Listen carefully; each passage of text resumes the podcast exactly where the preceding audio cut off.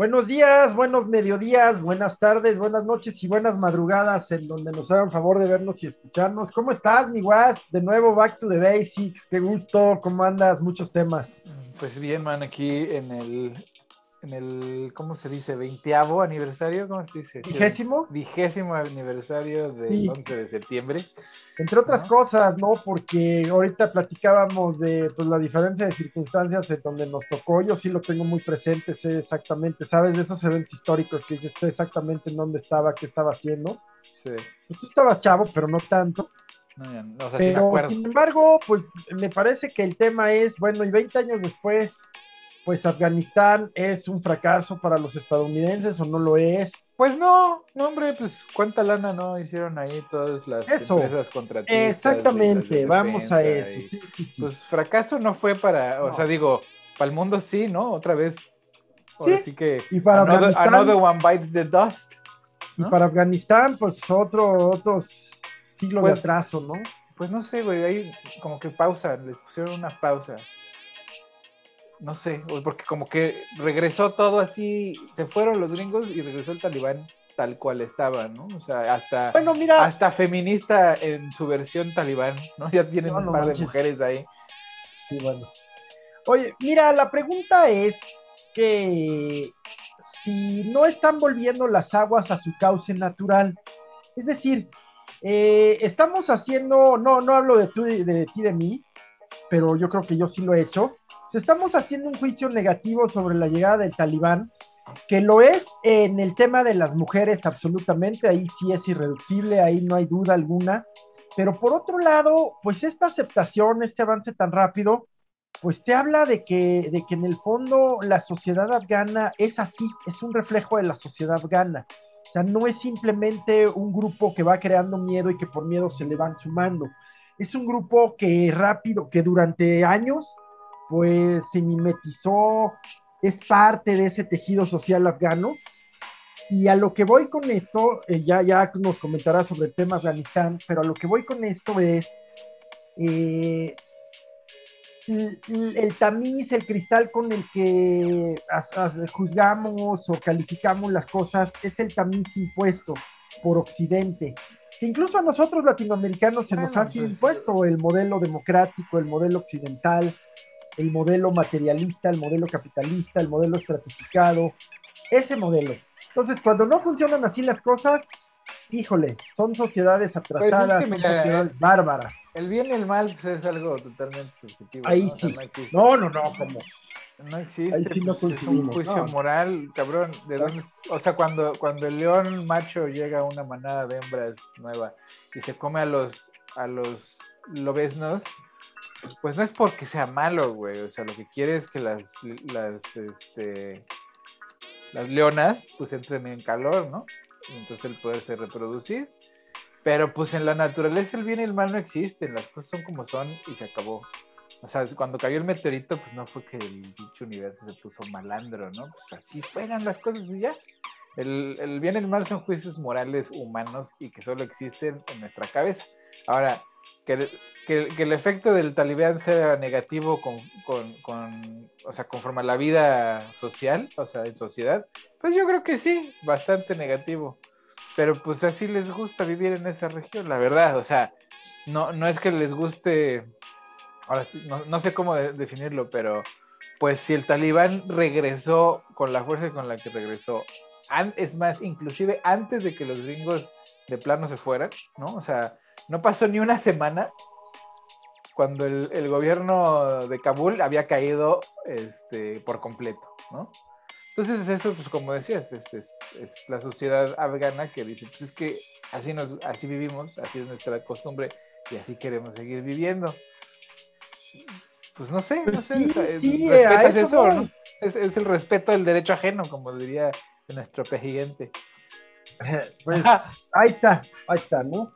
Solo que hay temas que creo que, que van más allá de respetar culturas, como el tema de la segregación o aún más el maltrato o violencia contra las mujeres. O sea, eso no me parece que ninguna cultura, ni ninguna sociedad, ni ningún acuerdo social pueda justificar. Pues, este, pues ahí lo tenemos, digo, sin que lo podamos justificar, o ellos lo puedan justificar, pero existe de tal manera, ¿no? De, igual manera. O sea, es como, ah, pues en Estados Unidos el ala radical, pues ahí va, ¿eh? O sea, en Texas de plano ya prohibieron el aborto de facto, este, te pueden detener si pareces inmigrante ilegal, sin, sin razón y causa, este, ¿qué más?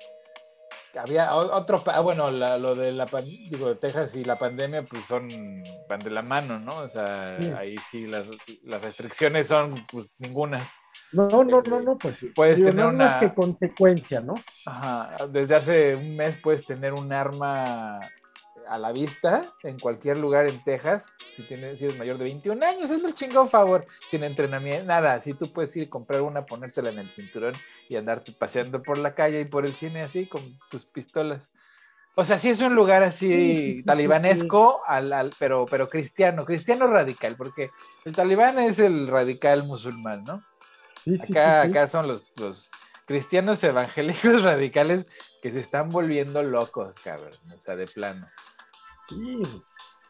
Sí, sí, sí, te estoy entendiendo perfecto y coincido contigo. O sea, cuando hablamos de Talibán, bueno, pues más allá de, más allá de, de, que nos representa una, un choque cultural, un choque en, en varios sentidos, pues eh, ya, ya hablas de Talibán como de, como de un radical, ¿no? Como de extremismo, como de aquel que, que que pues ya, ya rebasó su fanatismo, ¿no? Pues sí, pero digamos que en su, en su dimensión real, pues es un radical musulmán.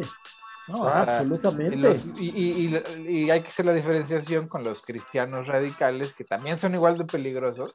Exacto. Este, pero los tenemos muy, todavía los tenemos muy protegidos, ¿no? O sea, todavía les damos chance a pesar de que han causado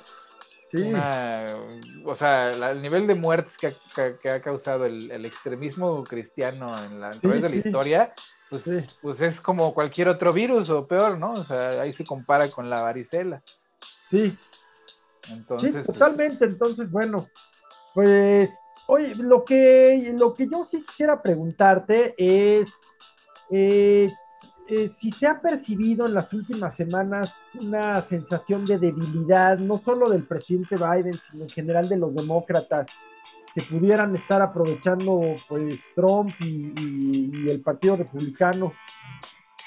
Pues, pues sí, no, o sea, porque también el Partido Republicano no, no coopera para sí mismo, ¿no? se dispara en el pie a cada rato, diarios, y no es y no es poca cosa. Pero los demócratas pues, son igual de malos, o sea, o sea en, cuestión de política no son nada habilidosos porque son tan puristas, ¿no? Que están, o sea, están como en el papel de, pues mira, yo tengo todos los aviones de guerra y todos los soldados y mira, tengo todos los científicos y tengo toda la razón pero no voy a hacer nada al respecto porque tú solito te vas a hacer ver mal. ¿No? Entonces es así como, güey, o sea, todavía tienen la intención o la pretensión de que pueden trabajar con, sus compañeros del GOP, pero la realidad de las cosas es que ya, ni, ya no son adversarios, ya son enemigos. O sea, el GOP nada más está viendo cómo se aprovecha de las, no sé, porque ni siquiera son errores, ¿no? Sino de las dicotomías, o sea, de, de la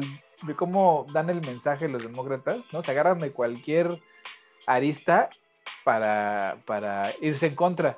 Y en contra nomás por estar en contra, ¿eh? Porque, o sea, a pesar de que sus votantes necesitan, pues que pasen el presupuesto de emergencia y el plan de, de, ¿cómo se llama?, de infraestructura, eh, de, salud, etcétera, pues los republicanos están en su papel de no. Si lo, si lo, si lo están promoviendo los demócratas, ¿Los demócratas? no. ¿no? Y entonces, y los demócratas están así de, ándale, güey, vamos a jugar, échale ganas, güey, sí se puede, o sea, en lugar de, de pues, hacerles manita de puerco, empezar a investigarlos en serio y no con las mamadas, o sea, el whitewashing del 6 de, enero, que pues no ha llegado a nada, o sea, ya es como, como, como para que estuvieran ahí compareciendo en público, ¿no? O sea, che juicio sumario que les deberían estar haciendo, pero en lugar de eso, ahí siguen en comisiones y que esto y que el otro y negociando.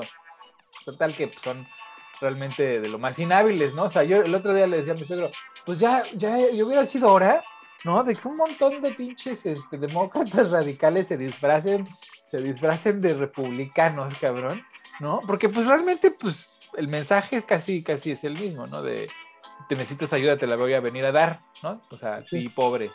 La única bronca es que, pues, si los demócratas traen la estampa demócrata, pues el votante republicano este, promedio, pues no, le va a decir que no, ¿no? Porque están, pero pues ya disfrácense de republicanos, cabrón. O sea, así como en México que saltan del PRI al PAN, al PRD, al Morena y luego se vuelven, regresan al PAN. Pues sí, o sea, no, o sea, como que están en este juego purista que pues, nomás los tiene pues yo digo que perdiendo, la verdad, porque pues entre la popularidad que sigue para abajo por todo lo de la pandemia y lo de Afganistán, este, y además de que, pues, en lugar de tener un frente unido, pues ahí van todos, todos divididos, pues a ver si no pierden las intermedias, ¿eh? Híjole, bueno, pues seguro sí, ¿no? O sea, todo, la ruta, quiero decir, la ruta va para allá. Pues sí, y no, han hecho nada, entonces imagínate. Pero, ¿y tú sí ves que, que en la contraparte sí esté habiendo actividad o es reactiva o... Pues la contraparte está en un pedo igual de grave, o sea, está, mira, por un lado están tratando de, en lugar de convencer gente, pues están viendo cómo le hacen para, para hacerlo bien difícil, ¿no? O sea, para votar, para que vayas a votar y, y se te complique. La decisión.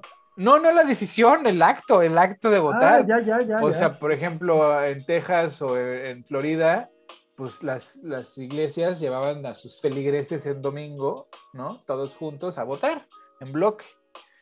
Pero pues como últimamente esas iglesias de gente de color, pues han llevado mucha gente a las urnas, pues ahora está prohibido llevar a gente en horas de, de, de, iglesia. Sí, sí, sí, sí. ¿No? ¿Por qué? Pues porque deberían de estar rezando, no deberían de estar votando. No, una mamada así, güey, que dices, no mames, es que. O, por ejemplo, en Texas no puedes votar si no tienes una identificación para votar, ¿no? Pero pues, ¿quién no tiene identificación? Pues las minorías, ¿no? Eh, o están redibujando los distritos pues para hacer ahí una, una, combinación mágica para que pues, ganen ellos y no los demócratas, ¿no? O sea, redibujando distritos. Este, ¿qué más? Y, bueno, y luego pues, con su discurso súper radical de, güey, coman, métanse este desparasitante de caballo, güey, en lugar de la vacuna, güey, ya de plano, ¿no? O sea, ya traen así un viaje entre que están matando a sus votantes en grandes números, ¿no? O sea, los están dejando morir, este, y, está, y, y que están haciendo políticas y propuestas para dificultar, dificultar el voto, pues no sé qué están haciendo tampoco, la neta. Bueno, pues sí, aquí, aquí México está, está en un momento súper interesante. El presidente está haciendo movimientos de, de, reforzamiento político, de estrategia política interesantes. Ayer, ayer anuncia que va a incorporar a su, a su gabinete. Ya se habla de hace un par de semanas de, de cambios en el gabinete. Ajá lo cual es natural después de, pues, del primer trecho, ¿no? De la primera mitad del, sexenio. Eh, usando las viejas formas priistas, eh, eh, anunció algunos el día primero, pero no se reservó algunos más. Y, se anuncia la incorporación del gobernador saliente de Sinaloa. ¿Cuál es la particularidad? Pues que es priista. Mm, y luego, ¿por qué? Okay, ¿Por qué lo metió? Bueno, porque es un buen operador político. ¿Qué significa esto? Pues que es un hombre que sabe hacer política, acuerdos, sumar, ¿no? Ya.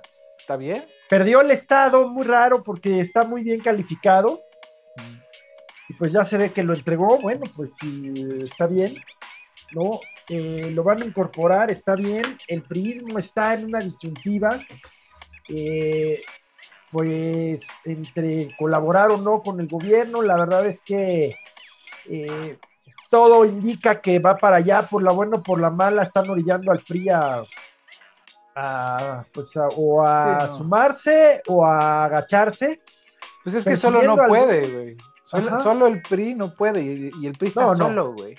Bueno, el PRI ahorita, ahorita, eh, en este momento que tú y yo hablamos, eh, forma parte de la de la coalición opositora.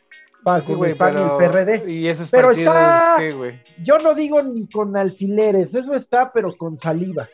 Con saliva y además de que esos dos partidos, pues, ¿qué, güey? Tu pinche fuerza ya valió verga, o sea, no tiene nada de fuerza ahorita. No, sí tiene. Pues yo no veo que la usen ni la flexionen, cabrón, la neta, están ahí muy... Acaba de empezar la legislatura y yo creo que la van a, la van a volver muy difíciles, ¿no? Eh, Pero en el piso, digo, o sea, eh, eh, ideológica, emocional, este, o sea, se ven vapuleados, ¿no? El PAN ahorita pues no, no lo calienta ni el sol después de la visita de Vox al Senado, güey. Pues es así como, como la, la, cruz que van a cargar por el resto del sexenio, güey. El PRD, güey, pues imagínate, el PRD, pues que depende de los taxistas del Distrito Federal, güey, ya, pues ese es su capital político.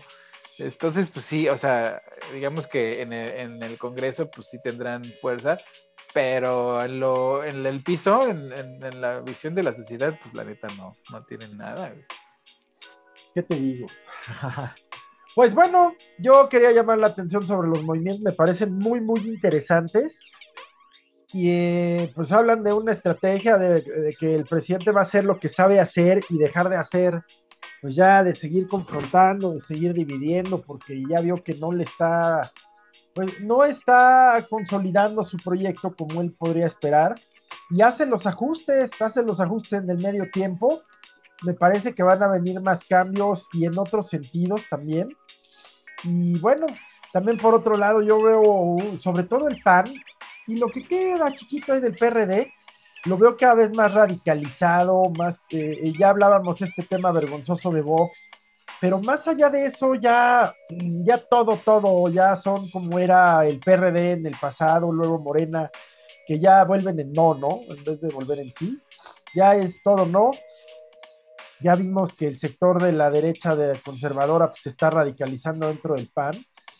Eh, hay por ahí un fenómeno de crecimiento súper interesante de movimiento ciudadano, ya hablaremos de ese luego. Pero bueno, pues aquí la política mexicana se está, eh, se está reconfigurando. Qué bueno, ¿ves? ¿Ves cómo sí hubo transformación, güey? O sea, las, fuerzas eh, del status quo estaban tan cómodas en su forma y, su, y su quehacer, ¿no? Ya lo tenían tan taylorito, o sea, ¿cómo se dice? Tan cocidito, pues, que ya no, que no supieron hacerla de otra forma, o sea, no, no supieron entender el momento en el que todo cambió, ¿no? Y se quedaron en esta idea, igual que los demócratas acá durante la era Trump, se quedaron con esta idea de, de que ser una pausa, ¿no? Y que todo iba a regresar a su cauce natural. Y pues no, ya no. Este caso ya no existe. Exacto y sin embargo es muy, es muy interesante y muy particular porque es una transformación con formas de los 70, con formas del prismo de los 70, todavía siguiendo ciertas reglas de esa época del prismo de los 70, pero que sin embargo eh, también es, es aceptada y adoptada, yo creo que más por razones sociales y económicas, pues por una gran parte de jóvenes de jóvenes. Y además, ¿sabes que Hay un movimiento, man, en todo el continente, que, a lo mejor los medios no le han dado mucha cobertura, pero de reivindicación de la propiedad de la tierra en el sentido ideológico. O sea, ahorita la clase blanca está sintiendo lo duro y lo tupido, güey, en todo el mundo, güey, ¿no? O sea, hay un rechazo cultural, ¿no? Hacia lo lo blanco, lo europeo, lo, anglosajón, inclusive en Estados Unidos, ¿no? O sea, ahorita lo peor que puede ser tú es un hombre blanco mediocre, güey, es un gringo cualquiera, ¿no? Eh, o sea, físicamente eres rechazado o son rechazados, ¿no?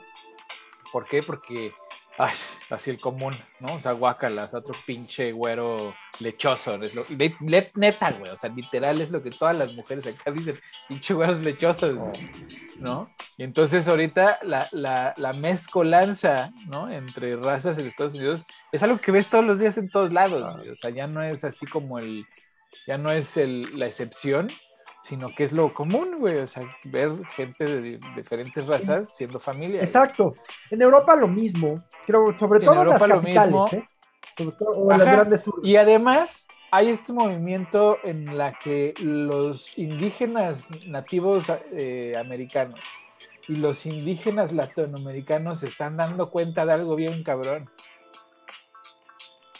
Que, el, por ejemplo, el término latino en Estados Unidos, Latinex, es un término colonialista, güey. Porque lo que está diciendo es todos estos güeyes de la frontera para abajo, güey, son lo mismo, cabrón, ¿no? La realidad de las cosas es que no, es, no, no somos lo mismo. hay pueblos indígenas, hay naciones por todo el continente, güey. Que los hemos englobado en, naciones como la mexicana, la peruana, la etcétera, ¿no? Pero en realidad, en realidad, pues hay múltiples naciones, identidades viviendo en, en esos, en esos globitos llamados países.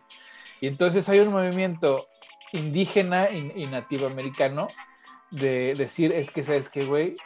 O sea, todos somos diferentes, pero nosotros somos lo mismo. O sea, somos ahora sí que la raza, ¿no? Entonces, por ejemplo, ahora que fue la, la 500, los 500 años de la calle de Tenochtitlan, pues el, el peje invita a unos nativos indígenas canadienses y a unos americanos, ¿no? Y el mensaje que dan, lo estaba viendo el otro día, pues es ese de, güey, no mames, somos los mismos, güey. El mito que tú tienes es el mito que yo tengo, porque pues, nuestra cultura y nuestra, nuestras identidades son, son las mismas, son muy parecidas, ¿no? A pesar de que somos naciones diferentes y tenemos idiomas diferentes, nuestros mitos originarios son los mismos. Sí, exactamente. ¿no? De hecho, yo creo que estudiando profundamente, estudiando profundamente, las etnias que hoy pueblan lo que es México, es altísimamente probable que provenían del norte. Del norte, bueno, sí, sí, de los ajá, de los Hopis, efectivamente. De ahí ya se derivaron muchos otros, pero eh, pues hace mucho sentido. Ese es el tronco común que tenemos en realidad. ese es eh, el verdadero sentido. Hasta dónde haya llegado en el sur, no lo sé. No lo sé, no sé cuál sea el origen de las series del sur, pero muy posible. Por lo menos hasta Perú era un solo, una, una sola civilización que comerciaba Esa era la pregunta. conocimiento. Esa era la pregunta. O sea, y es muy posible, sí, porque los mapuches me parece vivían demasiado al sur eh, y en zonas ya un poco más inaccesibles, ¿no? y el desarrollo era, pues no había desarrollo, ¿no? O sea, se, se, nota dónde termina la civilización, pues, los edificios, ¿no? Las, las, urbes, pues, o sea, en, el Amazonas, pues no, no había, o hasta el momento no tenemos conocimiento de alguna urbe, entonces, pues igual y pues tenían algún contacto, pero pues así como que tuvieran comercio y relaciones exteriores, pues no, ¿no? O sea, es más bien ahí hasta donde donde alcanzaba el Perú, güey, ¿no? El, imperio inca, güey. Pero pues a, este cuento viene también, pues que quitan al Colón ahí de la, la, la, glorieta de Colón, ¿no? En Reforma. Y van a, y pusieron, no sé si ya pusieron o van a poner a la cabeza de esta mujer indígena, ¿no? ¿Ya la pusieron o la van a poner? No, la van a poner. Ok.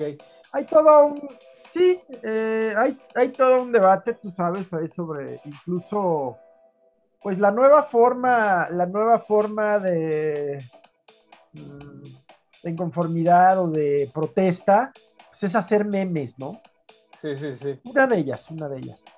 Y entonces pues le han hecho memes que parece alienígena. A mí me, a mí me parece que como concepto estético, pues primero el concepto estético siempre es subjetivo, muy subjetivo. Pero, también hay que escuchar al artista, mano. Exactamente, exactamente. El discurso de la obra, el discurso de la obra. ayer tuve oportunidad no de escucharlo, pero de leer una entrevista con él. Y me parece, pues, que más allá de cualquier calificación que no, no voy a hacer sobre la, sobre la escultura, no voy a hacer porque no soy un experto y es una obra de arte que merece todo el respeto. Eh, pero ya la veo diferente después de escuchar, como dices, al autor. Claro, la conceptualización importa porque lo que está englobando ahí es, es el significado de, la madre tierra, ¿no? Por eso es, o sea, primero es una cabeza olmeca o inspirar una, una cabeza olmeca. Así es, así es. ¿No? Toma la figura femenina, o sea, le deja los ojos olmecas, pero toma la, la cara femenina representando a la madre tierra, ¿no? Le pone sus tocados para representar pues, la cultura la cultura olmeca también, ¿no? O sea, porque está inspirado justamente en, ese origen, en la, cultura originaria de, Mesoamérica, que pues, es la Olmeca, a final de cuentas, ¿no? Es la más antigua. Y le pone sus trenzas al estilo mexica, pues, pues para significar que está en México, ¿no? O sea, el imperio, el imperio hoy es México, es mexicano. La Ciudad de México es la ciudad que domina la región, sí, ¿no? O sea, y, entonces, este, pues, eh, por eso la representación de la madre tierra, de del mexica, que pues, sigue siendo la, región que domina a todo, todo el país, y este, y el mito bueno, no, y la cultura originaria del Olmeca, pues, está, poca madre, yo no sé cuál es el pedo, ¿no? En lugar de un italiano que vino aquí a, a desmadrar a un pobre pueblo que nada, ni la debía ni la temía, ¿no? Bueno, no, pues él, él, él, en realidad lo que hizo fue descubrir, ¿eh? él, ya llegó a las Antillas y se hizo de sus esclavos y este y llegó y se tomó posesión. Pues sí, llegó a reclamar algo que no era de él, ¿no? Eh, o que no era de ellos, más bien. Pero, pero también, bueno, lo que yo comentaría es que ya se ha hablado mucho, que si no, que si Colón, que si es desconocer nuestro pasado. Bueno, pues no, no es desconocer nuestro pasado. Lo que yo voy a comentar al respecto es que encaja perfectamente, pero absolutamente en el discurso de la 4T, de lo cual yo siempre llamo mucho la atención. Claro, y es la descolonización ideológica. Exacto, exacto.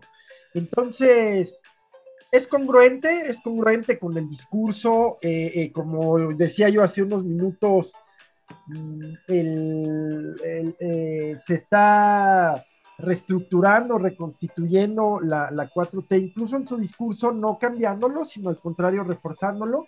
Y, esto es parte, esto es parte de, esta, de esta reconfiguración que está haciendo el presidente sobre su movimiento. Me parece que lo logra, me parece, y reitero, que bien lo dijiste, eh, y ahorita vamos a pasar a ese tema contigo.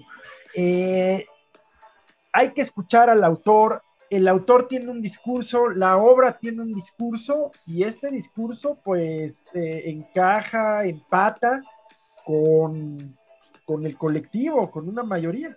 Sí, claro.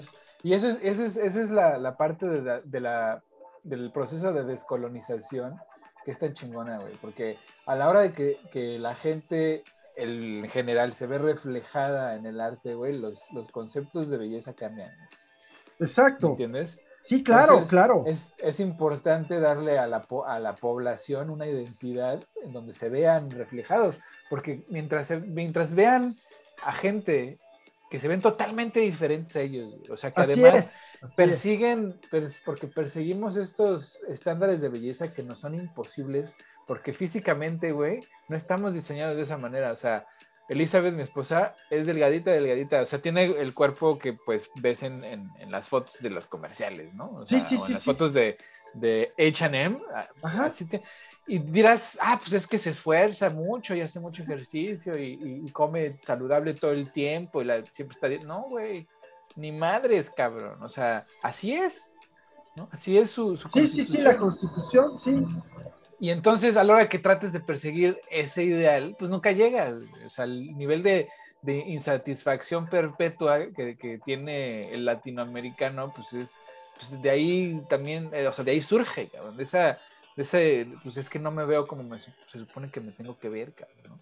Sí, sí, sí, eh, sí, bueno, pues Rosario ya, ya, ya, nos volverá a hablar de eso, lo vamos a invitar pero exactamente es un sentido de insatisfacción permanente, no solo en el sentido físico, sino también en el sentido material, ese que desde los ujule, 30, 20, eh, la publicidad, sobre todo estadounidense, pero pues ya es el, ya es el, pues el común, que es eh, el hacerte desear cosas que para son inalcanzables más que para una élite, no solo en el sentido económico, sino en muchos sentidos, ¿no?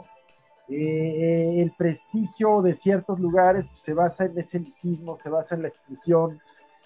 Y, y, bueno, pues llegamos a este momento en donde yo no sé, yo pregunto constantemente si esas formas se están rompiendo, porque yo veo que al contrario, como que se refuerzan, como que eh, eh, eh, en ese sentido hay un, hay un sector, un, grupo grande en todo el mundo que no obedece ni a religiones, ni a partidos, ni a ideologías, que, que es realmente el reaccionario y el conservador, el que se niega a dejar sus privilegios, y por otro lado, una sociedad que intenta romper formas con todo esto que hemos hablado y de lo que vamos a hablar en unos momentitos, eh, que son desde las criptomonedas, los peer-to-peer, eh, la relación persona a persona, eh, los movimientos inclusivos, ¿verdad?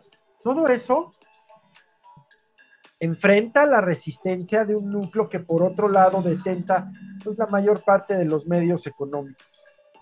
Pero esa, esa resistencia tiene fecha de caducidad, o sea, la verdad, porque es, o sea, mira, eh, tenemos al Che, pero pues tiene fecha de caducidad porque la gente se muere, güey, y, y, es un y es un pedo, mira, nunca en la historia de la humanidad o la historia que conocemos pues habíamos estado en un momento como el de ahorita, ¿no? Donde la gente vivía o sea, la gente vive más que nunca, ¿no? O sea, más años. Sí, ¿cuál es el promedio de vida hoy? Más.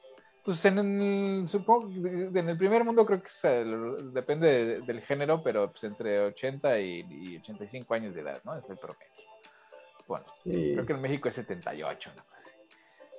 Bueno. Pero bueno, a comparación de hace 100 años que pues eran los 40, sí, sí, o sea, pues, pues es, es, el doble, cabrón, es el doble, es el doble de, de años. Entonces, ahora la riqueza, güey, no, no fluye en el, mismo ritmo. O sea, la riqueza pues, se queda en un grupo de personas, en una generación, ¿no?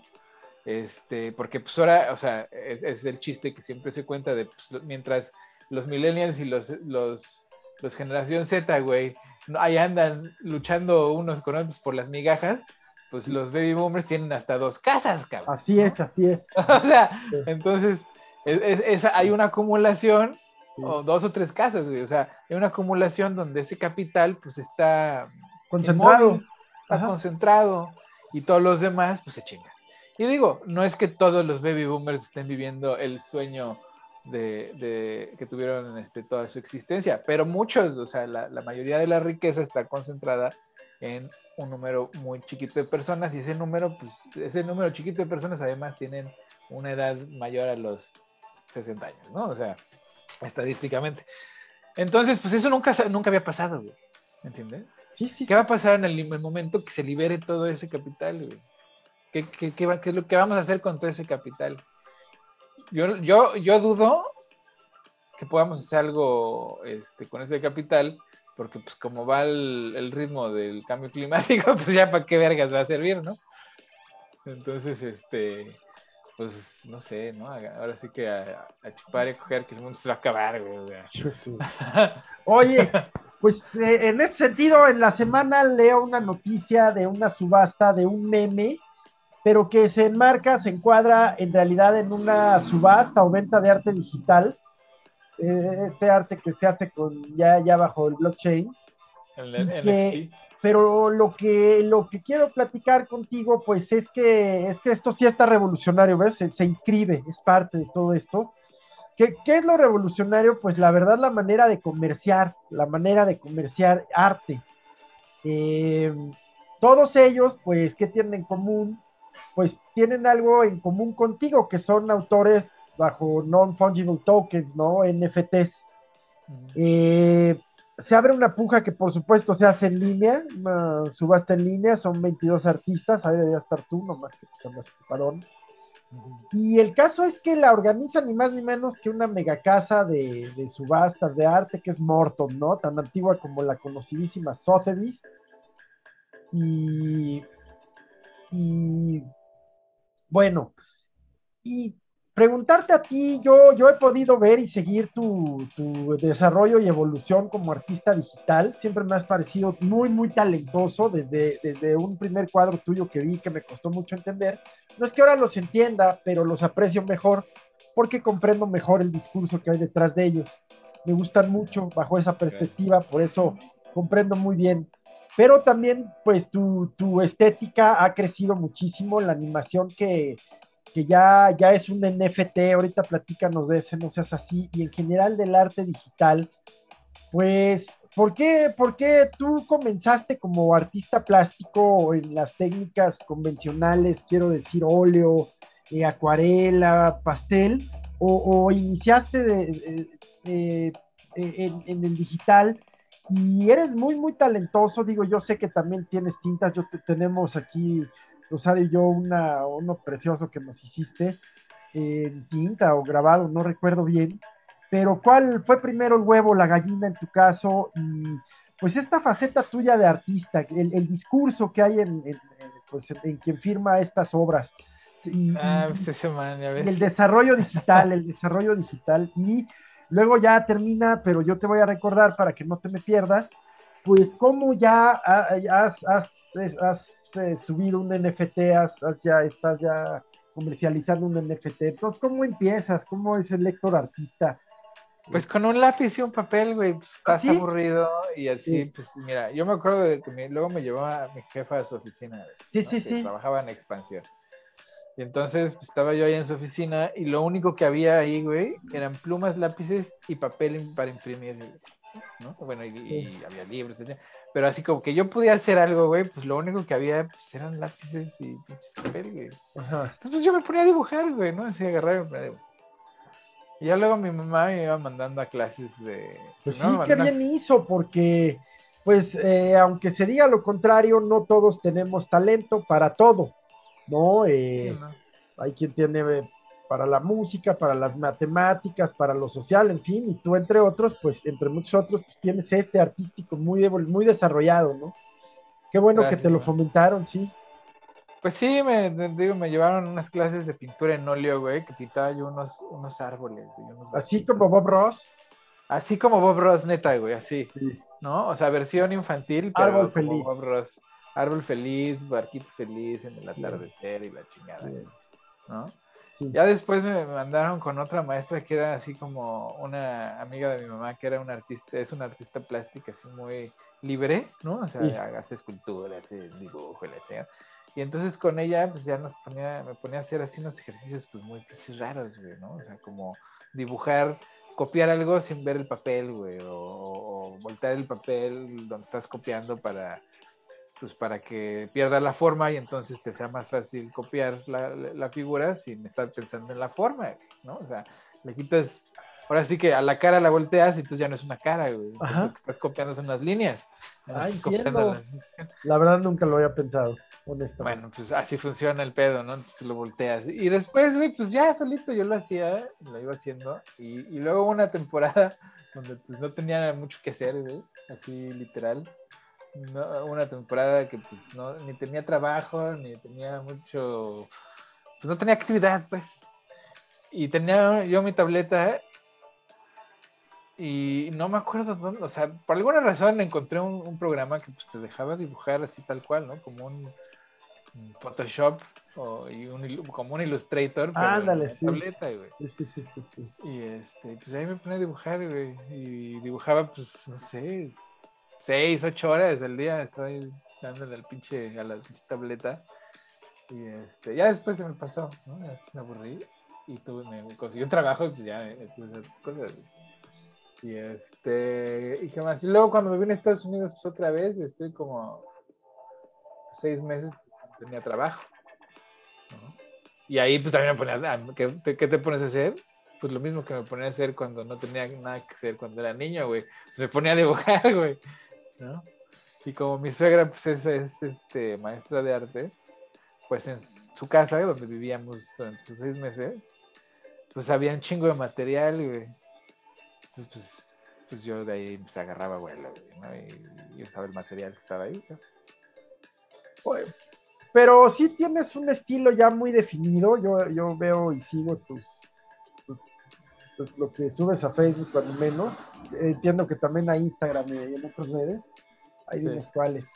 Pero, pues, como te decía, he visto la evolución, luego no lo pones para compartir, hay que estarte pidiendo la chance. Pero, pero ya sí veo una línea definida desde hace algunos años. Y eh, es diferente a la de la animación, que es maravillosa. La animación, la verdad es que, bueno, lo que a mí me transmite, pues es más positiva, es más, eh, si bien la hiciste desde la, desde la habitación de un hospital o, estando en un proceso de, de, salud, ahorita nos cuentas, pues no, no es, no es una, a mí no me parece una imagen de desesperanza o de, o, oscura en lo absoluto. Eh, es un poco melancólica, quizás un poco nostálgica, pero es muy bonita, estéticamente es muy bonita muy, y además muy digerible visualmente. Y, y, la otra obra que hace es tanto la digital como los grabados, estas figuras semi-humanas, pues sí, sí tienen ahí un componente como de, como de oscuridad, como de, tormento, de sufrimiento, ¿no? O de ah, inconformidad, no, no, Entonces es el que pues lo mira, ¿no? Pues sí, más bien es el reflejo del que lo mira, porque para mí pues, son figuritas. O sea, yo lo que, lo que lo que me relaja hacer del dibujo, güey, es hacer figuras que se ven como, pero no son. ¿Sabes? Sí, sí. O sea, si tú ves esas pinturas de las que hablas, güey, se ven como, como que son caras. Ándale. Pero no son caras, O sea, ya yo pues le agarro la forma y les voy y les voy este, desarrollando ya la figura y entonces ya pues ver una historia de lo que quieras. Pero son manchas, cabrón. O sea, lo que estás viendo ahí no son, no es así como que yo lo haya planeado, diga, ah, voy a hacer unas caras en esta posición y entonces va a tener... O sea, agarras la pintura, güey, haces unos moldes, ¿no? Con unas, pues como caras, pero no son, nada más puros moldes de, acrílico, ¿no? Le pones la tinta, le pones la, tinta, o sea, haces el sello en el papel y pues hay una mancha, güey, y de esa mancha, pues la, la, habilidad que hay que tener es como, como chingados le hago para que esa mancha no sea mancha. Sí, sí, sí. una figura, güey. Sí, sí, ¿no? Y así, güey, y, con, y las acuarelas, pues las acuarelas sí, pues, hago el dibujo y, o sea, más, más así como fidedigno, pero las acuarelas son muy divertidas porque pues nunca sabes cómo va a quedar, güey. Porque pues es así como un medio muy acuoso. O sea, tú le echas agua, le echas pintura, cabrón, y a veces hagan unas cosas muy feas, o sea, unos colores muy pinches ya aplastados, así ya, ¿no? Sobresaturados pero ves que los colores bien chidos. Sí, sí. Pues, no sabes qué va a quedar. Pues, pues es parte, ¿no? Del proceso creativo. Es eh, umbral de incertidumbre. Sí, con las acuarelas lo de menos es la figura, güey. Lo divertido es jugar con el agua, güey. la neta, güey. Y, este, y luego de la animación del, del NFT de, de, la vista esta del, del hospital en Portland, güey pues es que eh, así es Portland, güey. O sea, cuando es este primavera, es como así muy, muy light. ¿no? Entonces pues, estaba yo en el hospital en primavera, pues así, pues así se veía la ventana. Exacto, sí. ¿no? Pero, pero, y pues no, melancólico, no sé, igual. Igual el color así medio pasteloso, pero, pero pues sí, la vez es una vista muy icónica. O sea, la gente que vive en Portland conoce perfectamente esa vista porque es la vista del teleférico que sube, porque haz de cuenta que ese hospital, que es un hospital muy famoso que se llama eh, OHSU, que es, un hospital universidad, ¿no? O sea, es una, universidad de medicina. Entonces, los consultorios están abajo de la montaña, o, del cerrito, y el hospital está arriba, es un hospital gigantesco. Y entonces hay un teleférico que sube de los consultorios al hospital entonces, hasta arriba del, teleférico, así, esa es la vista que, se ve. Entonces, la gente que vive en Portland, pues la conoce muy bien, porque pues, todo el mundo se sube al teleférico para nada más para ver la vista y, este, y de regreso, ¿no? Y, este, y los cuervos, pues en Portland pues hay puros cuervos. Bueno, hay ah. muchos pájaros, pero así lo que siempre te vas a encontrar son cuervos, cabrón. Y este, entonces por eso pues, hay unos cuervos. Pues padrísima. Y luego este, el NFT, pues ya hemos hablado de él, pero pues sí, no hay que ser, recuérdanos qué, en qué consiste y cómo, lo hiciste y para qué. Pues el NFT, pues nada más es un, un, un contrato de autenticidad, básicamente, ¿no? que es un contrato digital descentralizado, este, que lo que significa eso básicamente es, yo mandé un request, ¿no? Y el blockchain ¿no? Rebota ese request entre, entre varios usuarios del blockchain y luego uno lo capta y genera un código único que es verificado por los por, todo el blockchain, ¿no? Entonces eso lo hace único e irrepetible. Entonces a la hora que haces el minting, que es cuando tú agarras un archivo, el que se te dé la gana, de cualquier tipo que quieras tú eh, mintear o que quieras tú autentificar como único, o sea, como un objeto único, pues entonces vas a estas páginas como OpenSea, como MetaMask, que sí hay varias, pues, donde subes tu archivo y pagas tu gas, que el gas es el precio que, cobra Ethereum por el proceso de minting, ¿no? que es el proceso de certificación de autenticidad, de generar este código único. Y entonces, pues ese es el negocio de Ethereum, ¿no? Esa es la plataforma de Ethereum, que cuando tú quieres entrar a ese mercado con cualquier que sea tu producto, que ahorita pues, son básicamente coleccionables, arte, este, y este, tarjetas de deportes y otras pendejaditas así, ¿no? Si tú quieres entrar a ese mercado, pues tienes que pagar el gas. Y el gas, pues no es barato, ¿no? O sea, depende del precio del Ethereum. Está, está este, conectado. Entonces, pues dependiendo de la hora del día, a veces, o sea, dependiendo de la hora del día, a las noches es más barato. Hay, un espacio donde, tanto en Asia como en, como en Occidente, es como pues, o muy temprano o muy tarde, ¿no? Entonces, a esa hora es como más barato, pero pues va de los, de los 80 a los 200 dólares este, por, por, por minting, ¿no? O sea, por, hacer el proceso de certificación vía, o sea, con NFT. Sí, sí, sí. ¿no? Y es ahí donde pues está el, la ganadera de dinero, ¿no? Porque hay mucha gente que mintea sus imágenes o sus videos, así, nomás por tenerlos así, por tener un NFT, ¿no? Y venderlo. ¿Y, cómo es? ¿Tú le pones un precio? ¿Te hacen ofertas? Sí, no, tú le pones un precio, pero el precio que tú le pones pues, también depende el precio que vas a pagar de gas. O sea, si pones un Ethereum, pues vas a, vas a pagar pues, los 180 dólares, ¿no? Que esté en este momento. Pero si le pones dos, pues vas a pagar el doble. Sí. Y así, o sea, depende del precio que tú le, pongas a tu, a tu producto, a tu NFT, pues también va a ser el precio que te van a cobrar a la hora de hacer el proceso de minting, cabrón. Entonces, o sea, sí es un negocio muy cabrón, güey. O sea, sí, sí. ¿cuánto dinero no hay ahí en donde tú minteas algo y pues ahí se queda, güey? O sea, no, no, no se convierte en un objeto del deseo, es un objeto cualquiera y ya. Sí, ahí. Y, pues como un cuadro de un pintor, ¿no? Que pues ahí está en su estudio hasta que alguien lo compra, lo ve.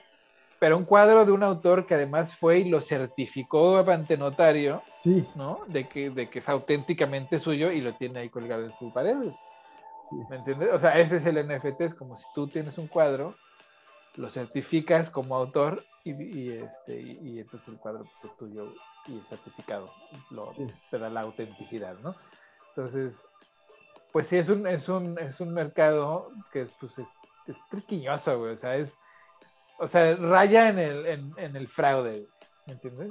Sí, sí, sí, sí. Si no, si no logras hacer de tu producto algo deseable, güey, pues, pues vale lo que vale nomás porque tú dices, güey, pero pues, pero el, para el público pues no vale eso, ¿no? Sí, sí. realmente no existe. Sí. Entonces, pues ese es, o sea, es interesante. Es, un, es o sea, mira, las NFTs ahorita están, están este, impulsando o muchos artistas y, el, digamos que el mundo del arte como que se vio de beneficiado directamente, pero el uso real no es ese, o sea, ese el arte ahí va a seguir siendo como el arte en el mundo real. Pues va a servir para pues que alguna gente especule con él.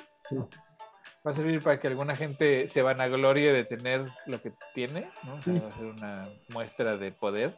Ajá. Y va a ser una forma de evadir impuestos o lavar dinero, cabrón. O sea, como lo es el arte hoy, güey. Es la misma mamada. Pero el, real, el uso real, pues es comercial, porque, pues, Adidas, pues agarró y dijo, ah, pues yo voy a hacer un, unos tenis NFTs para los avatars de, de esta gente que juega estos juegos.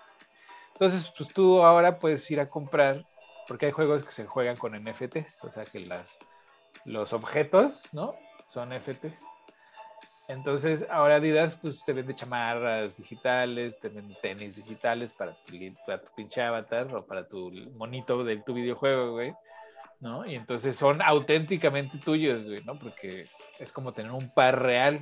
Compraste, ¿no? Un, ahora un archivo digital, pero certificadamente, eh, certificado de, de autenticidad, ¿no? Por Adidas. ¿Entiendes? Entonces ahora, pues imagínate, ¿cuánta gente no va a comprar pues su gorra Nike para su avatar? Y va a estar justamente eh, minteada, güey, ¿no? O sea, porque el valor se lo va a dar eso, que es auténticamente, es real, güey, es un objeto.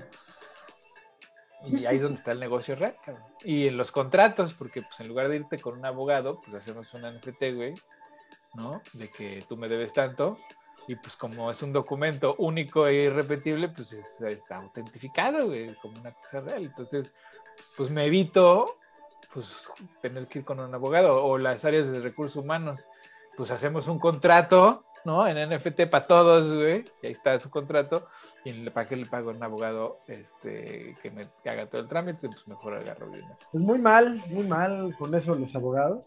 Ah. trabajo. Pero pues ni modo, es el futuro, ya nos alcanzó, más bien los abogados tenemos que ver cómo entrarle a eso, por ejemplo, pues en el desarrollo de los contenidos de esos contratos, eh, ¿no?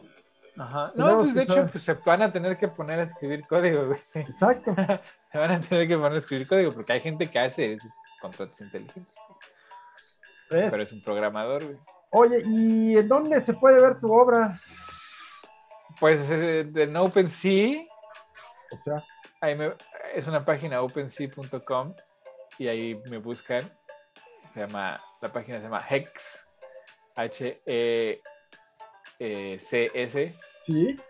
Y luego también me pueden encontrar en Sachi Art, que es otra página donde pues, ahí también ahí están las fotos de mi obra. Y luego, pues en Instagram, en Héctor1662, ahí está toda, todos mis cuadros. ¿Cómo, cómo es esta última? ¿En Instagram? Ah, ajá. Instagram, sí, en Instagram. ¿Ves? Pues sí, man. Pero suficiente de mí, man. Bueno, muy bien. Pues muchas gracias y muchas felicidades. Pues ya, ya casi estamos terminando. Ya, eh, pero bueno, pues es un tema que, que vamos a seguir platicando. Seguimos aquí tratando de explicar y entender el blockchain las implicaciones que tiene para la vida cotidiana, para la sociedad. Y bueno, pues eh, qué mejor que tú, además, que eres un gran artista, pues nos expliques desde dentro, porque todo, es como todo. Eh, todo el mundo quiere ahora hacer un NFT como si fuera tan sencillísimo, ¿no? Que no es pues es sencillo, pero sale caro, güey. O sea, es que mira, cualquier archivo que tú tengas y que quieras certificar como un objeto único, pues lo puedes mintear, ¿no? O sea, es muy, muy fácil. O sea, abres una cuenta en Metamask, ¿no? Este, abres una cuenta en OpenSea, las conectas y subes tu madresa, pagas tu gas fee y ya tienes tu NFT. O sea, eso es lo fácil. Lo difícil es, pues, tener, ya tienes un producto, ahora a ver, comercialízalo. Sí. Es un pedo. Porque si ya tienes un montón de gente que te sigue o te conoce o, ¿no? seas lo que sea, o sea, los TikTokers, o sea, por ejemplo, y aquí es donde entra el, lo ridículo, güey, ¿no? O sea, ponte, que hay una TikToker este, famosa que en su vida ha hecho o ha ninguna obra artística más allá de, ser famosa, güey, ¿no? O sea, en su vida ha agarrado un lápiz y un papel a ponerse a dibujar. Pero como tiene un, millón de seguidores, agarras y pues haces unos NFTs, unos huevitos de dragón, todos iguales pero de colores diferentes, haces una colección, ¿no? y como los hiciste tú, persona famosa, sin ningún talento ni, ni, prospecto en la vida, más allá de, de, hacer entretenimiento, les dices a tus seguidores, no mames, acabo de sacar una colección de NFTs, vayan y compren, y van y los compran, ¿no? Y, el valor que, les dan, pues, pues es real, ¿no? O sea, porque a, pesar de que el, el, el autor sea, no sea un artista, ni tenga un valor artístico, ni proponga nada, güey, pero la gente que sigue a esta gente, pues le da ese valor, le da un valor real a un objeto que pues realmente no tiene valor alguno. Entonces esa es la, la parte peligrosa de, de, este tipo de, de, operación, que gente que pues realmente no tiene ningún... O sea, el otro día había un güey que es un analista financiero que dibujó una vela de esas de, ¿no? De gráfica de, del mercado, ¿no? Sí, sí. La firmó y la vendió como un NFT en, pues creo que un Ethereum que son como 3 mil dólares. Y, y, o sea, y de verdad, la, lo la única razón por la que se la compraron es porque tiene seguidores. No porque haya sido, o sea, era una, una servilleta, o sea, ni siquiera en papel, este, de, en papel de, de, impresora, en una servilleta la dibujó así, dijo, miren cómo este mercado es así, es de lo más falso, y lo, publicó, este, lo, lo puso en, en, venta, y ching, que se lo compran en un Ethereum, cabrón, o sea, es ahí donde pues ya, entiendes que pues, pues es ridículo, ¿no? Es más, sigue siendo un, concurso de popularidad más allá del talento. Pues muy bien, ¿cómo se te busca en OpenSea? En OpenSea mi, mi nombre es, es este H E C S Hex. Hex. Eh, eres.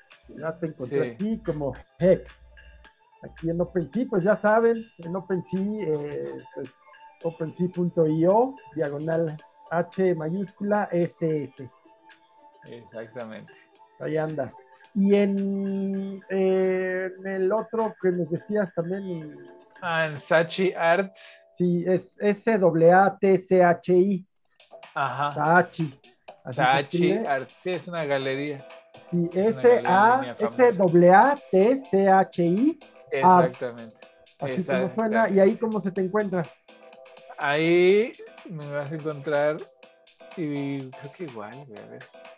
Ah, no, ahí sí dice Héctor Márquez. Perfecto. Sí, sí, pues ya estamos, esa es la recomendación, súper recomendación de la semana. Sí, man. Oye, pero espérate, todavía nos falta. Sí, sí, sí. Pero pues para cerrar esto, sí, aquí está tu obra, qué padre, ¿eh? Gracias, man. Oye, ¿qué onda? ¿Qué está pasando? ¿Por qué el Calderón anda otra vez de regreso defendiéndose? ¿Ahora qué hizo el cabrón? Ah, porque lo de los de, ¿cómo se llama esta compañía de energía eléctrica española que le subió el, el precio de la energía así de una manera? Iberdrola. Ajá. Pero ¿por qué se anda defendiendo Calderón otra vez ahí? Porque es miembro del consejo, ¿no? Sí. Sí, cabrón. Ahora sí que le aplicaron a la mexicana a los españoles, güey. Así pues es que también, ¿eh? Porque, a ver, eh, ¿cómo sales de ser presidente y terminas de miembro del consejo de una empresa energética que fue tu consentida? Y aparte hay varios, ¿no? Expresidentes españoles ahí metidos. Sí, también, también, también. Sí, Bedrola es una, es como una empresa conformada por antiguos políticos, ¿no? Sí, y se les hizo fácil subirle el precio de la electricidad a los españoles así, pero machín, O sea, no me, no me acuerdo cuánto, pero fue así como excesivo, ¿no? Y es el peligro de tener entidades, eh, de entidades privadas que están manejadas por políticos ya petarros, cabrón, porque, híjole, qué mañosos son. ¿Qué poder político puede ejercer una empresa este, energética, cabrón? La importancia de la independencia energética. Lo hemos visto a lo largo de la historia, no solo energética, sino pues la dependencia que puedas tener de, de, cualquier cosa que provenga del exterior, ¿no? Sean telecomunicaciones, sea defensa, sea lo que sea. Pues es que esa, esa alianza no es eterna, ¿no? Cambia en un día. Lo que sí es que sí creo que, que el presidente está utilizando ahí algunos temas para perseguir opositores eh, se acaba de acreditar que la secretaria de Educación, Delfina, eh, les pedía el diezmo literalmente a, los empleados del ayuntamiento de Texcoco, lo reconoció públicamente, pues ahí sigue. Y andan orillando al director de, de Pemex, a Carlos Treviño, para que inculpe políticos, porque más van y los aprenden ahí. Entonces, pues yo creo que mucha justicia, o sea, sí que bueno que los persigan, pero siempre y cuando no sean, no sean de casa, ¿no? Eh, pues así es, así es el poder, hermano. O sea, tampoco se puede disparar en el pie, ¿no? Y, y, en medio de, las intermedias decir, no, pues sí, güey.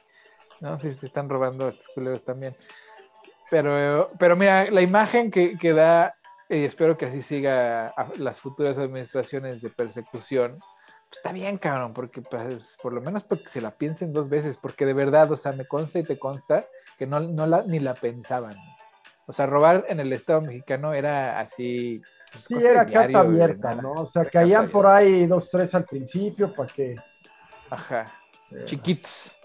Pero era, era en robo en despoblado y abierto, todo el mundo sabía, todo el mundo estaba en, la, en el mismo canal, ¿no? Entonces ahorita por lo menos pues hay que destantearlos, ¿no? Así como si no, pues espérate, no sabes si voy a caer o no, depende de quién esté, ¿no? Sí, sí, sí. Y este, y pues por ese lado, pues me parece bien que, que, que hasta lo hagan mediático, ¿no? Que los expongan, porque pues también estábamos muy acostumbrados a, que cierta gente tenía, tenía capacidad de comunicación y los demás se caían y se chingan, ¿no? Y ahorita pues sí les responden con, con tocho. Siempre y cuando no pues sean de casa, no sean de los... Claro, pues es que, a ver, a ver, man, ¿de qué estamos hablando aquí? El poder, ¿no? ¿El poder se dispara en el pie o no? Sí, sí, sí, constantemente, constantemente. Pero, pero, pero no a propósito, güey. estos güeyes, estos güeyes, este, dicen, no, pues, o sea, tú, cabrón, o sea, el Universal, ¿por qué le estaban dando cientos millones de pesos? No sé cuántos millones de pesos le sacó que Peña Nieto les había dado a los del Universal. Digo, con publicidad oficial, güey, pero así era una barbaridad de dinero, güey, o sea, ¿no? Entonces, ahora muy fácil se saca las preguntas incómodas diciendo, ay, espera, tú eres del Universal, cabrón. Pues a ver, a ver cuándo chingados le van a pagar a la nación el préstamo que les dio el, este, el Banco de la Nación. Pues, no, no, pero sí exactamente, no, no es así, pero pues sí, sí, la corrupción en México nomás no cede, ahora simplemente cambia de nombres, ¿no? Abiertos ya, sí, eh, pero bueno, pues tenemos este fenómeno donde entras a la 4T y sales santificado de lo que hayas hecho, que hayas sido el peor corrupto, eh, eh, no importa. No, pues solo se, se, les olvida, pues esto, que el ciclo de historia es que los matarifes de hoy serán las reces del mañana. No, y además es, mira, también dentro de Morena se tienen que alinear, porque a menos de que seas sumamente importante o figura pública, pues sí te caen, ¿eh? O sea, varios les han caído. O sea, no, no, es, no es como que no vayan y los persigan a los morenistas de, mediano pelo, ¿no? Este, no, no, no. Y, eso está bien, güey, porque pues te lo, Está la prima, está la prima que recibe los contratos en, en Tabasco, por ejemplo que recibe todos los contratos millonarios, su laboratorio para hacer los estudios de, bueno, pero ahí te estás colgando de algo medio, medio, medio a medias, porque la prima este, ¿cómo se llama? Creo que nada más era accionista, o sea, que realmente no tiene nada que ver, güey. O sea. Ay, ajá. O sea, nada más era accionista y no tiene nada que ver, o sea, como, a ver, acláralo. No, pues no me acuerdo. Ese, ese, ese estaba medio raro, güey. Ese estaba medio raro. Había otros más claros. Pero, o sea, el, es como el del hermano que, que recibió 125 mil varos, una madre sí, cuando pues era totalmente legal, totalmente legal, güey. Pues, o sea, en donaciones de campaña hasta, no me acuerdo cuál es el tope, pero 125 mil no, no rebasa el tope de las donaciones en efectivo, pero ni de coño, güey. ¿No? Entonces, así como que... Pues acá, acá no son 120 mil, o sea, son contratos millonarios que, que, el gobernador de Tabasco y el titular del organismo de agua le dieron a la prima, cuyo único mérito pues es ese. ¿no? ¿Y qué dice el funcionario cuando le preguntan? Porque no es accionista, no es la dueña, es la dueña. ¿Y qué dice? Pues que no sabía que era la prima. O sea, dice el, titular de la Comisión Estatal de Agua y Saneamiento de Tabasco, dice que no sabía que era, que era, eh, que, la, que la prima Felipa Obrador era la dueña. Esa es su respuesta. ¿no? Solo le dio pero pues mira, pues. en chinga la, despidieron al gerente de Pemex que le dio los contratos y le rescindieron todos los contratos. Pues ah, sí, y luego se los pasaron al organismo de agua de lo que estamos hablando en este momento. O sea, solo cambian. Eh, eh, no son iguales, pues no, son más atascados. No creo, man. No, se ve. Todavía no se ve que sean más atascados. Porque el presupuesto no, no anda sufriendo como, como en ese entonces, además de que cómo se llama. O sea, yo antes sí veía el detrimento año con año de la infraestructura, ¿no? En, pues, todos lados, o sea, de verdad, no, no, le metían ni una manita de gato, ¿no? Pues así se sigue viendo. No, güey, no. Yo, de los lugares que últimamente he visitado, pues no, no, sí se ve que hay más inversión. pero esa es inversión local, estuviste en La Paz, o sea, es, venta a la Ciudad de México, Sí, sí, pero, o sea, el no hay desarrollo de infraestructura.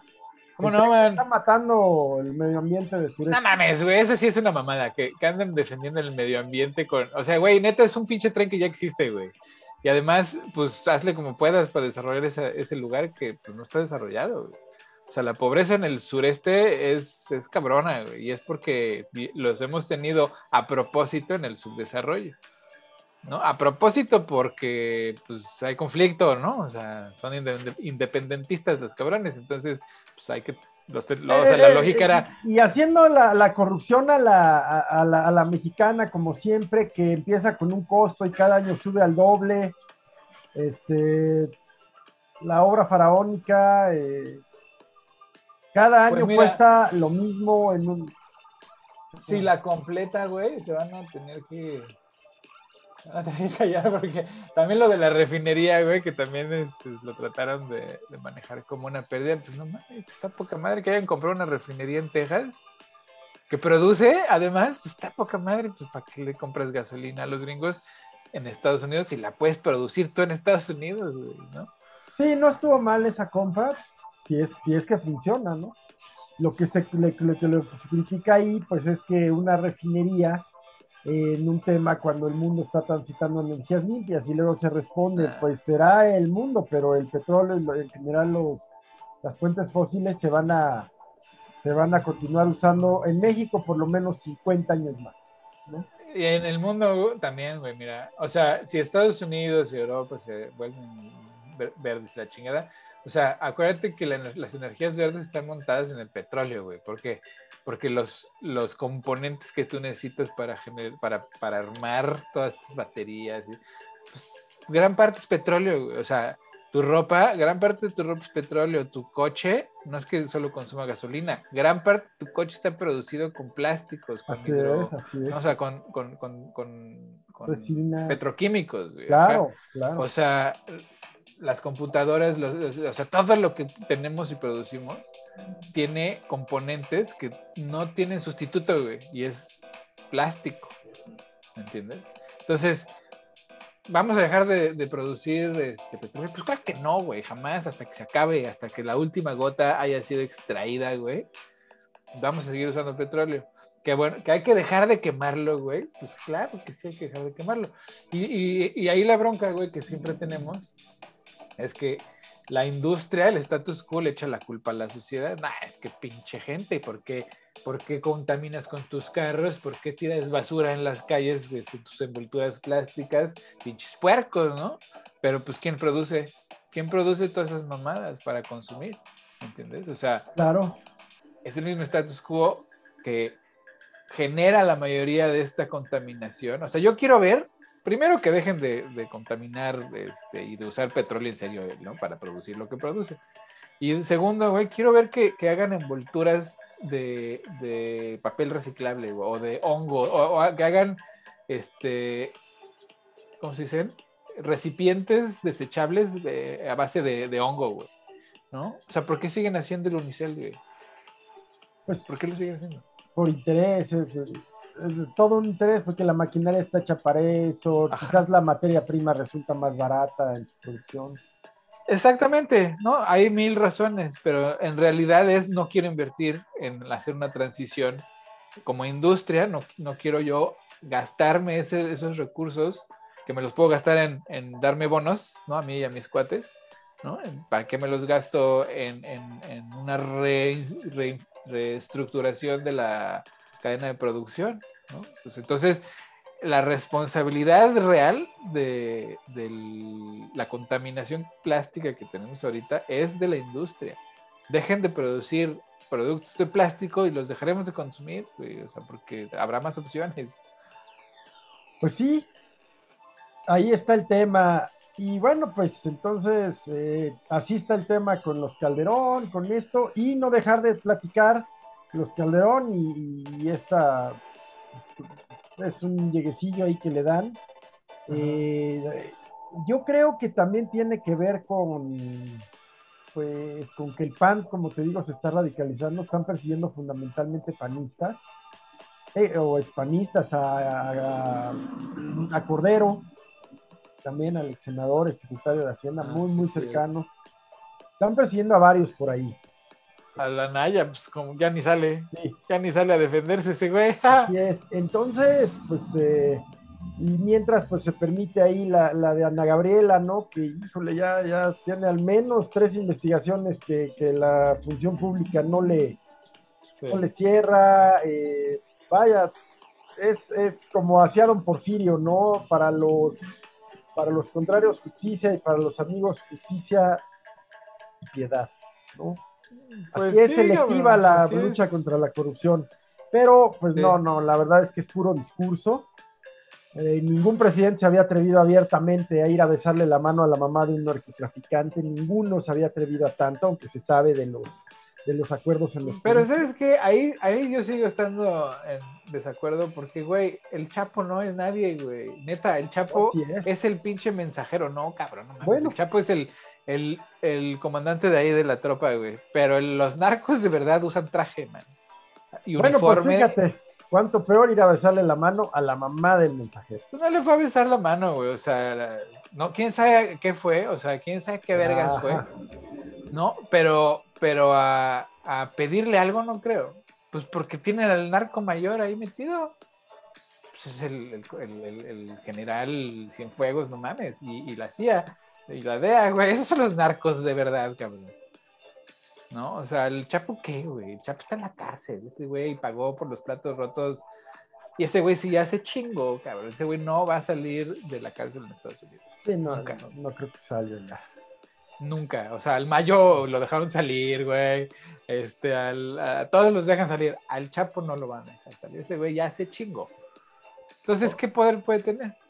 Pues sí, sí. O el caso de la exsecretaria de la Función Pública, la encargada de investigar la corrupción, que tenía seis inmuebles, hay que no había declarado. Pues sí. Simpaticísimo esposo, John Ackerman.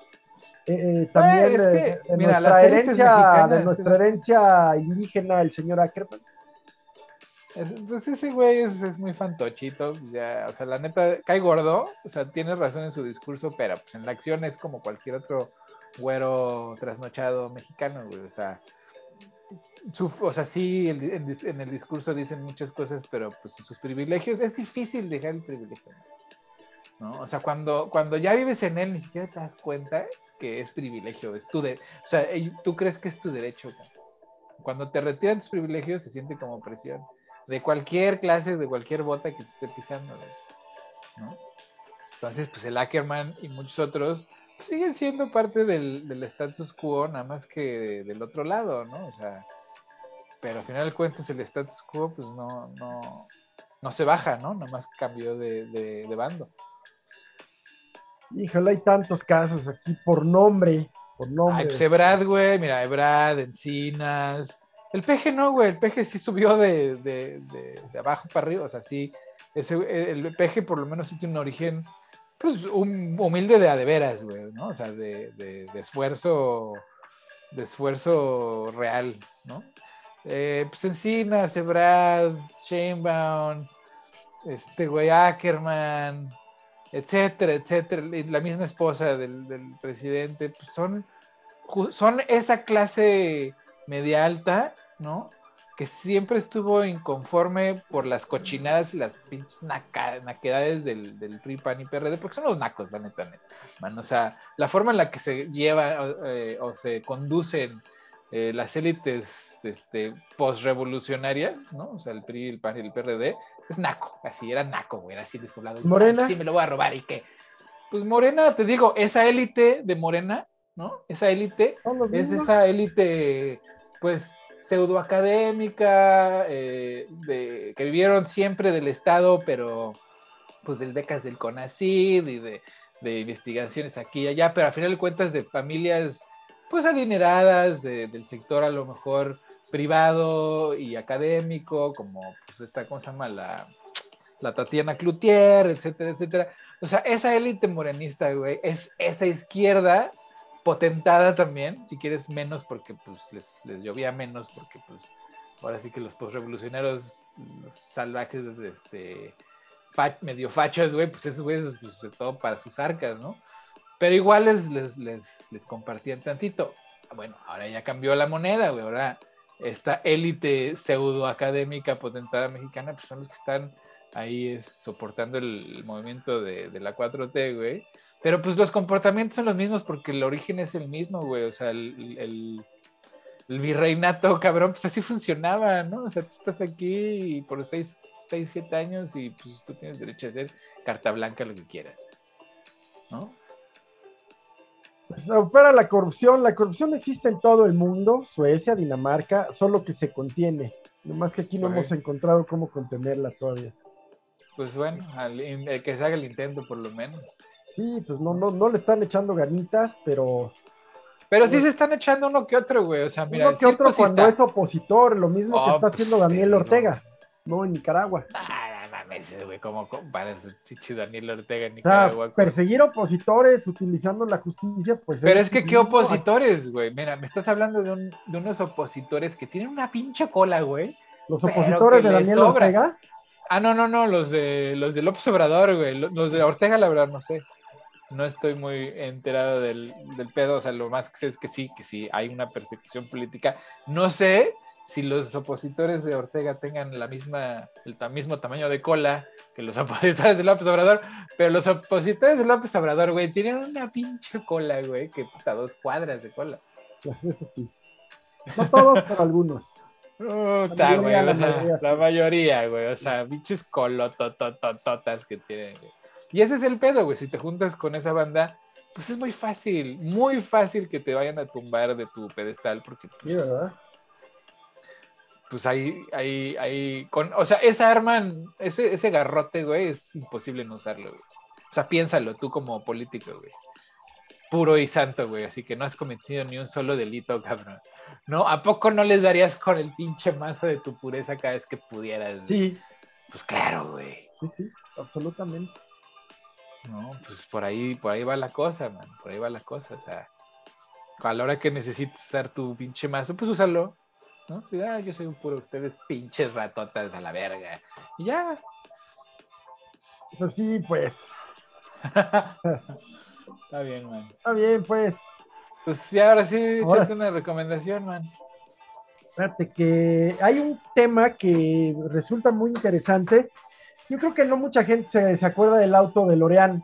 se, hizo muy famoso porque sale en, Back to the Future. En Back to the Future, en Regresar, eh, al Futuro. Eh, ya mucha gente no se acuerda de esa película, pero fue un auto muy icónico de muchas cosas.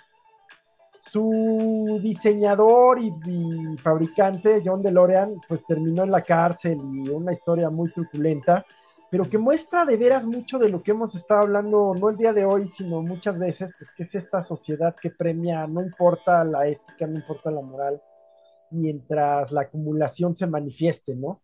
Entonces, y lo premia, y este cuate, pues es una personalidad que representa este, este ideal en todos sentidos, o sea, desde cambiarse eh, mediante una cirugía facial la cara para, para hacerse más protuberante la mandíbula, eh, eh, el, comenzar pues ya una vida prácticamente de estrella de Hollywood con, con parejas del medio artístico, en fin, y luego el concepto del auto, ¿no? Y bueno, pues el caso es que Netflix tiene una miniserie muy interesante y una película que se llama así de Lorean, ¿no? Algo de Lorean. Pues la recomiendo mucho, pero la recomiendo ver bajo esta reflexión de, de, bueno, de esta exigencia, de esta exigencia social de aparentar, esta exigencia social de acumular, de... Y, bueno, pues de estas historias ya estamos viendo que no, no, generalmente, aunque, aunque creamos que sí, la casa de papel nos lo haga, nos lo haga creer, no terminan bien. Es una historia de un... ¿Cuál es? Ah, sí, sí, sí de Lorean. No, sí, sí, pero la, ah. ¿cuál es la de la casa de papel? Es la española esta, ¿no? que, yo nunca roban bancos. Pero, ajá, yo nunca la he visto, pero sí estoy muy enterado de ella. Y bueno, pues ahí andamos. Esa es mi pues recomendación. Y por supuesto, pues el miércoles, el miércoles 15 vamos a estar Héctor y yo en www.gracian.com.mx con una plática sobre los talibanes, sobre el asunto talibán y Afganistán no se les olvide, siete y media de la noche, miércoles 15, sí, la fiesta nacional mexicana, pues qué mejor que celebrarla eh, con una buena plática de una horita sobre el tema talibán. Ey, no se la pierdan. Está bien. Y pues yo les voy a recomendar, pues la nueva temporada de, yo pensé que, que la serie de American Horror Story, pues ya había terminado, pero no. Sacaron una nueva temporada. ¿A poco? Sí, güey. Y sí está buena, ¿eh? es, es de escritores y vampiros al mismo ah. tiempo combinado. Entonces está, está, está buena, está buena. Sí, sí te saca uno que otro susto, pero la historia. A mí me gusta, me gusta American Horror Story. Es muy buena. Tiene un par de temporadas que la verdad no me gustaron nada, pero en general, la del circo no me gustó. A mí me gustó mucho, se me hizo bien rarota. Pues sí estaba rara, pero así como un, un estilo muy eh, de esta película en blanco y negro que se llama Freaks. ¿no? Que era justamente de ese tema. Sí, sí, sí, sí. Pero era como en sepia, ¿no? Más que blanco a mí me gustaba muchísimo, muchísimo. Sí, muy buena la película, muy, muy buena. O sea, porque aparte los freaks no eran los, los, los, las personas con, con, discapacidad. Los freaks eran la gente normal, ¿no? O sea, la película Freaks, eh, o sea, cuando se, o sea, tratando de referirse en un primer instante, pues a la gente de circo con ciertas deformidades y discapacidades mentales, ¿no? Que las tenían exhibidas. Pero esta película justamente expone que estas personas pues son personas y que los verdaderos freaks, ¿no? O sea, los verdaderos pinches gente insana y, rara, pues era la gente normal que trabajaba en ese mismo circo y que interactuaba con ellos, ¿no? O sea, que los menospreciaban, que los, que los vejaban, realmente terminan siendo pues la gente que pues, hace el, el mal y, pues pagan las consecuencias. Pero bueno, esa es otra recomendación. La recomendación de, American Horror Story pues va, va porque pues, eh, pues, es siempre calidad, ¿no? Las, la última, eh, la, última también estuvo muy buena, la del...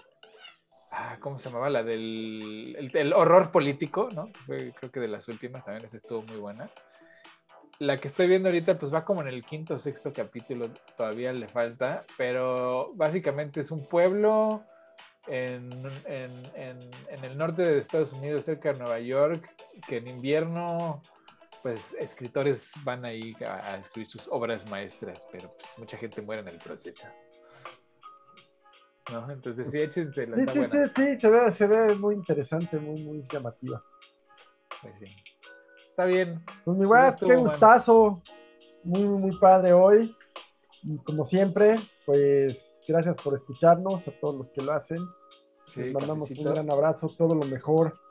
Eh, por supuesto, pues no dejar de hacer la referencia a la memoria del, del 11S y en realidad, pues de todas las tragedias que causa el terrorismo en el mundo. Pues sí, ¿verdad? Dijo. Sí, todas pues todas, ¿no? Y terrorismo de, de, todos lados, ¿no? De Estado, de grupos terroristas, que chingos, ya, ya que nos dejen en paz, ¿verdad? Pues es que ya es el apocalipsis, ya Exacto, ya, solito. ya siéntense, señora. Ya va solito. Sí, caray. Pues bueno, disfruten su apocalipsis, este, como, como dije, pues ya YOLO, ¿no? Hagan lo que quieran, en lo que se les dé la gana, Pues chido. Ahora. Nos vemos, abrazo. Estamos, abrazote.